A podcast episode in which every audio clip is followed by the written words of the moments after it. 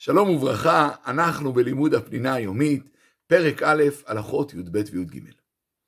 לפני חורבן בית המקדש הראשון, שולח הקדוש ברוך הוא את ירמיהו הנביא להודיע לעם ולמלכי יהודה כי העתיד שלהם תלוי בשמירת השבת. ואומרים חז"ל, לא חרבה ירושלים אלא שחיללו, אלא בשביל שחיללו בו את השבת. יותר מזה, בספר ישעיה כתוב שהגאולה תלויה בעשיית משפט וצדקה ושמירת השבת. ואומרים חז"ל, אלמלא משמרים ישראל שתי שבתות כהלכתן, מיד נגלים.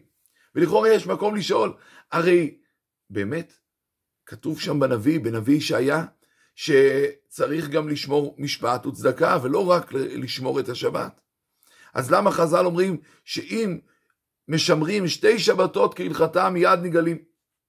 ונראה שהסיבה היא שברגע שישמרו את השבת, ממילא גם יעשו צדקה ומשפט. מדוע? כי ברגע ששומרים את השבת, החומר והכסף והממון מקבל את, את מגמתו האמיתית. מתחברים לאידיאלים ולערכים, ומתוך כך יש גם ממילא משפט וצדקה. כי משתחררים מכל כבלי החומר והתאוות.